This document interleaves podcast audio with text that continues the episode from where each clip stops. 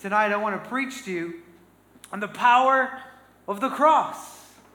The power of the cross. The cross changed our very lives. It changed our very existence. In fact, it changed the world that we know. When you, when you read the Bible, the, the Old Testament is looking towards the cross, and the New Testament is looking back from the cross.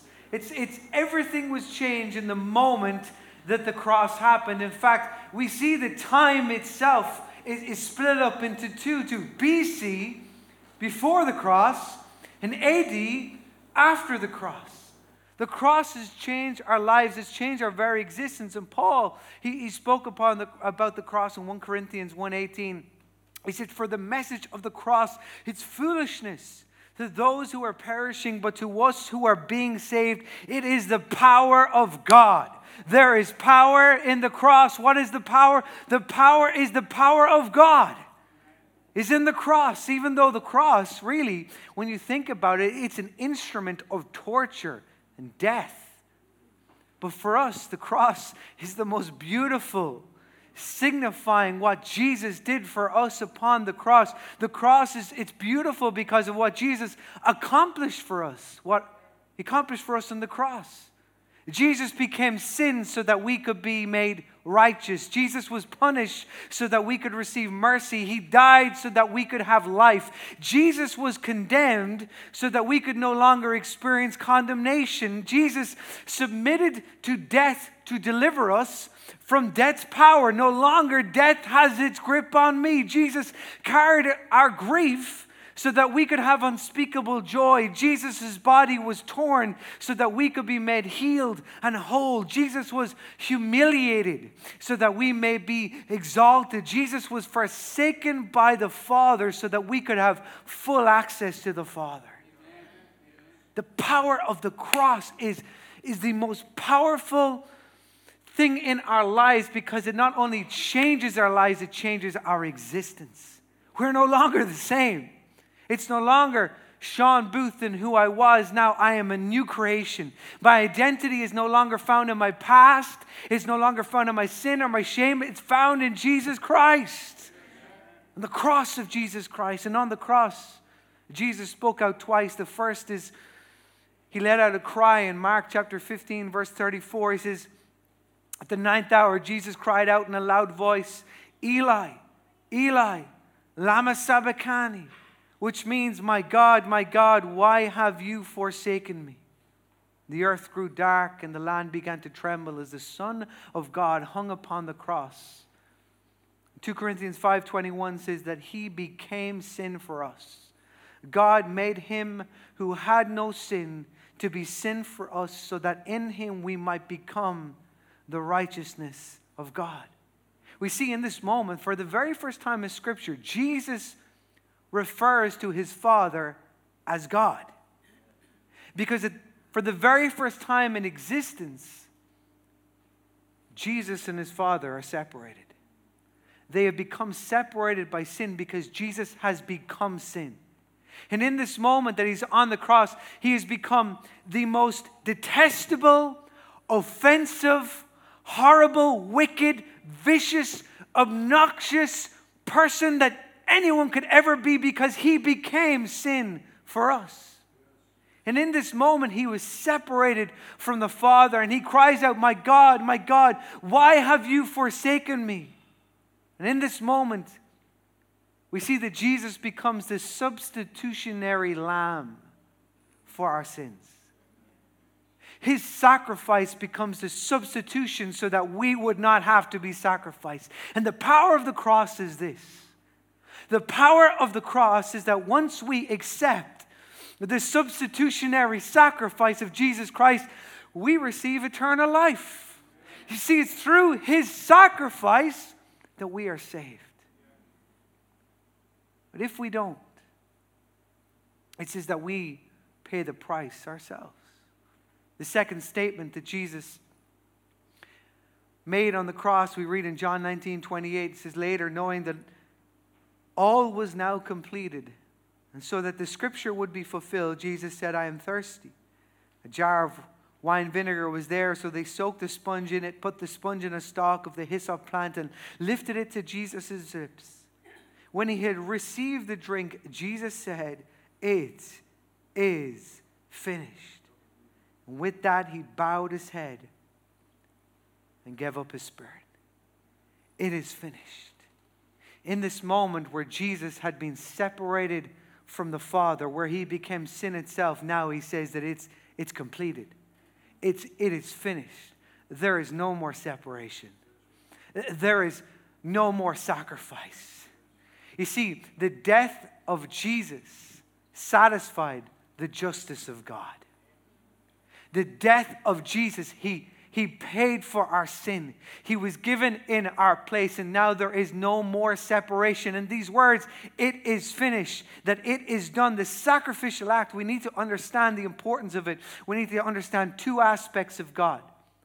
Firstly, is the holiness of God.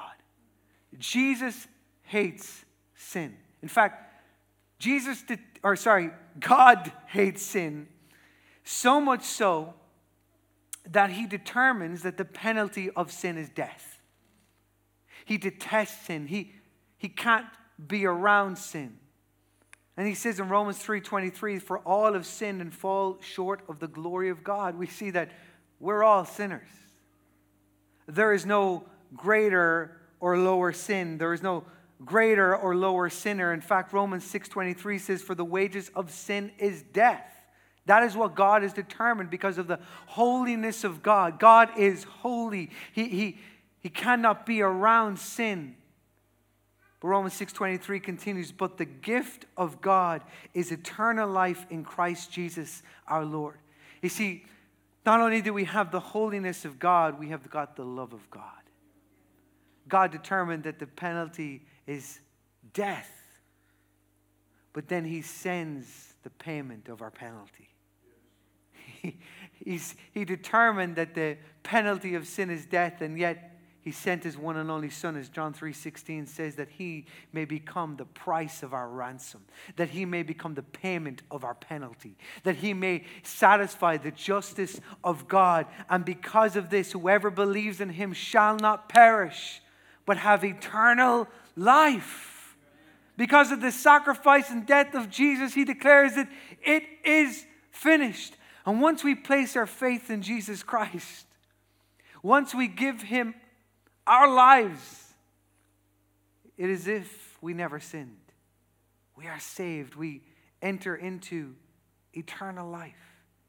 You see, what Jesus has accomplished for us on the cross is worth celebrating. It is worth being excited about because it has not just changed the very existence of time, but it can change our lives. I want to share with you for a few moments before we get ready to have communion and take an opportunity, whether as individuals or with our spouses or with families together. But I want to share with you what Jesus has accomplished for you on the cross. Here's the first thing because of the power of the cross, Satan has been defeated. Satan has been defeated. Right at the beginning of the book, Genesis chapter 1, we only get to chapter 3, and man and woman has already messed up the world. Paradise. The greatest thing, we've already messed it up. And what we see is happens in this, this story is we see what, what sets out in the plan of salvation as God says to Adam and Eve and the serpent, He says, The seed of the woman who is Jesus, who is to come, will crush the head of the enemy. And what we see as Jesus is crucified on the cross, it's through the cross that Satan's head is crushed. It's through the cross that he is defeated. As Colossians 2:15 says, and having disarmed the powers and authorities, he made a public spectacle of them, triumphing over them by the cross. The enemy has been conquered, and the cross has crushed his head. Satan is a defeated foe. He's defeated now and forever. As Peter describes him in 1 Peter 5:18, he says that he is like a lion, but the true lion, the lion of the tribe of Judah has come to defeat him, to crush him, that he is gone, that it is finished. But here's, here's the truth, and the celebration is this is that now we receive the protection of Jesus over the enemy. The power of the cross was not just for the forgiveness of our sins, but it's the protection of every single day. Revelation 12, verse 11 says, They overcame him. This is speaking about the church, me and you, by the blood of the Lamb and by the word of their testimony. They did not love their lives so much as to shrink from death. We read in Scripture that it says that in Jesus' name, demons tremble. In Jesus' name, the enemy is vanquished. That in Jesus' name, as we declare Jesus over our lives, our situation, our families, our homes, our marriages, that in Jesus' name, fear will not have a hold over us. Here's the second thing the power of the cross accomplished for us is that death has been defeated. Hebrews 2:14 since the children have flesh and blood. He too shared in their humanity so that by his death he might destroy him who holds the power of death. That is the devil. We see it the the fall in Genesis 3 the Satan takes power and dominion over the earth. He's the power of sin sickness disease and death as well of the control over his own kingdom and the powers and principalities. But through Christ's death he disarms the devil. Through Christ's death, he declares that death is defeated. Death no longer has a hold over me. We see that he turns the moment where Satan thought would be the greatest defeat, Jesus turns it into the greatest victory. What should have been the day where he thought that Jesus is done, he is finished, Jesus turns around and says, No, now I am victorious over you, and death is defeated. As 1 Corinthians 15, verse 54 says, Death has been swatted up in victory. Where, O death, is your victory? Where, O death, is your sting? This now means that because death is being defeated through Jesus, we have everlasting life. Because of the power of the cross, that Satan has been defeated, death has been defeated. And we receive this salvation not by good works or by good merit, but by Jesus Christ alone. Because of the cross, we are adopted into the kingdom of heaven. Because of the cross, here's the third important point we can now live by grace. We live by the grace of God. It is only for the grace of God that I am alive. It's only for the grace of God that I have what He's given me. It's only for the grace of God. As 1 John 1 9 says, if we confess our sins, He is faithful and just and will forgive us our sins and purify us from all unrighteousness. You see, in this moment of the cross, we no longer live under legalism. We no longer live under man's works. We no longer have to live under the sacrifice of what we need to give and we need to attest under and the man's rules and regulations, but we've been set free by the blood of the Lamb, that we now are saved by His grace, by grace alone, by faith alone, through Christ alone, once for all, that we have His grace for now in the moment. Our sins are being forgiven, as one writer notes. The grace of God has no limits. It is an ocean whose depths have never been measured. Because of the power of the cross, we can now live in peace. A peace that surpasses all understanding. Philippians 4 7. The peace of God, which transcends all understanding, will guard your hearts and minds in Christ Jesus. Paul says in Colossians 1:19 for God was pleased to have all his fullness dwell in him and through him to reconcile to himself all things whether things on earth or things in heaven by making peace through his blood shed on the cross. You see peace is the product of a life of repentance. Peace is what we receive. We have the grace of God, but we've also got the peace of God. It is only for the grace of God that I'm alive, but it's because of the peace of God that I can live. It's the peace of God that gives me, that surpasses all understanding. How could you be peaceful in the storm? Because I've got Jesus with me in the storm. Because of the power of the cross, we can receive healing physical healing, mental healing, emotional healing spiritual healing. As Isaiah 53 5 says, He was pierced for our transgressions, He was crushed for our iniquities. The punishment that brought us peace was upon Him, and by His wounds we are healed.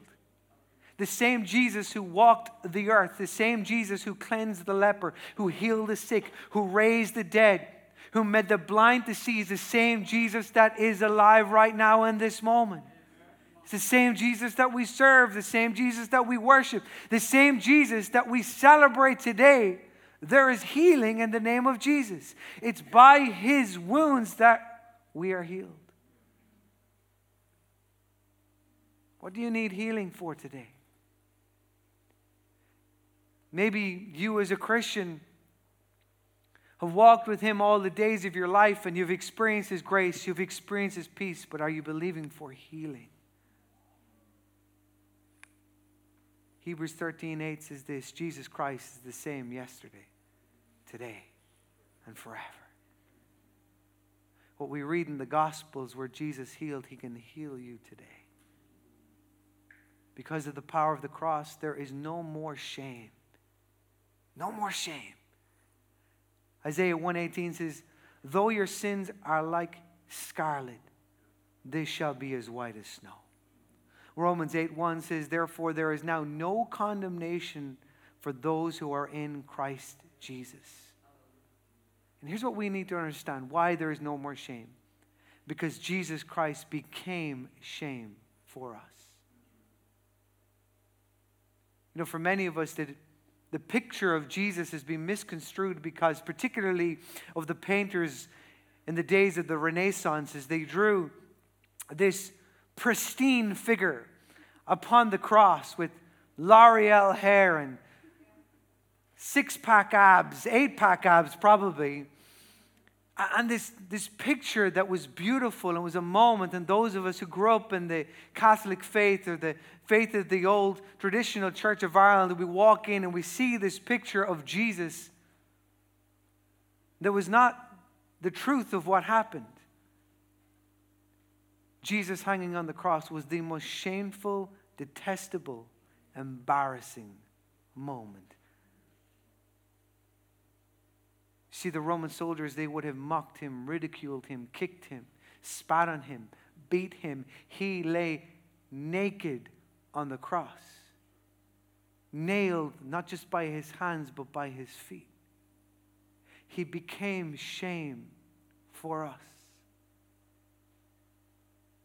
He became shame so that we would no longer live under shame. Maybe you need to be reminded of that tonight. If you're experiencing shame, you're not experiencing the power of the cross, but to bring that shame to the cross, to bring it to Jesus, to thank Him for what He's done and say, Help me to live not by shame, but by your grace. Because of the power of the cross, he took our shame upon himself. There is no more condemnation. And I know every single moment I'm reminded by the enemy and by myself of the shame, of the guilt, of the sin, of what I've done. But in this moment, we need to take an opportunity, as Paul says, to take every thought captive and remind ourselves of what Jesus has done for us and remind the enemy of his future. He is defeated, it is done. It is finished. I am saved. I am a sinner, but by God's grace, I am saved. And though we sin, and though we are sinners, but, but through repentance and a life of repentance, we receive His grace, His peace, and His forgiveness. As John 8 36 says, if the Son sets you free, you will be free indeed. The power of the cross is that there is no more separation. Matthew 7, 27, 50 says, When Jesus had cried out again in a loud voice, he gave up his spirit. And at that moment, the curtain of the temple was torn in two from top to bottom. You see, the curtain of the temple represented the separation between God and his people what I talked about, the holiness of God and the love of God. And religion and tradition and legalism was that you would have to purify yourself before you could ever come into the presence of God. We, in our traditional faith, and it's seeped into the modern 21st century faith, is that we have to go through an intermediary, whether a priest or a pastor or we have to do certain things or become a certain person in order to come into the presence of God. And when Jesus, he gave up his spirit, the, the curtain of the temple was torn in two, and it clears that there is no more separation. There is no more need for man or woman to purify themselves, but they have been purified through the shedding of the blood of Jesus. Now we can come into the presence of God, we can come into His holy temple, not just within a sanctuary or a church, but within our bedrooms, within our, our own house and our own space. We can enter into the presence of God. We can receive direct access to God. John 14, 12, verse 14. Jesus tells us when we call upon the Father, exactly how He answers us. Very truly, I tell you, whoever believes in me will do the works I have been doing, and they will do even greater things than these, because I'm going to the Father. And I will do whatever you ask in my name, so that the Father may be glorified in the Son. You may ask me for anything in my name, and I will do it the words of Jesus. Whatever you ask in my name, I will do it. Why don't you bow your head for a moment?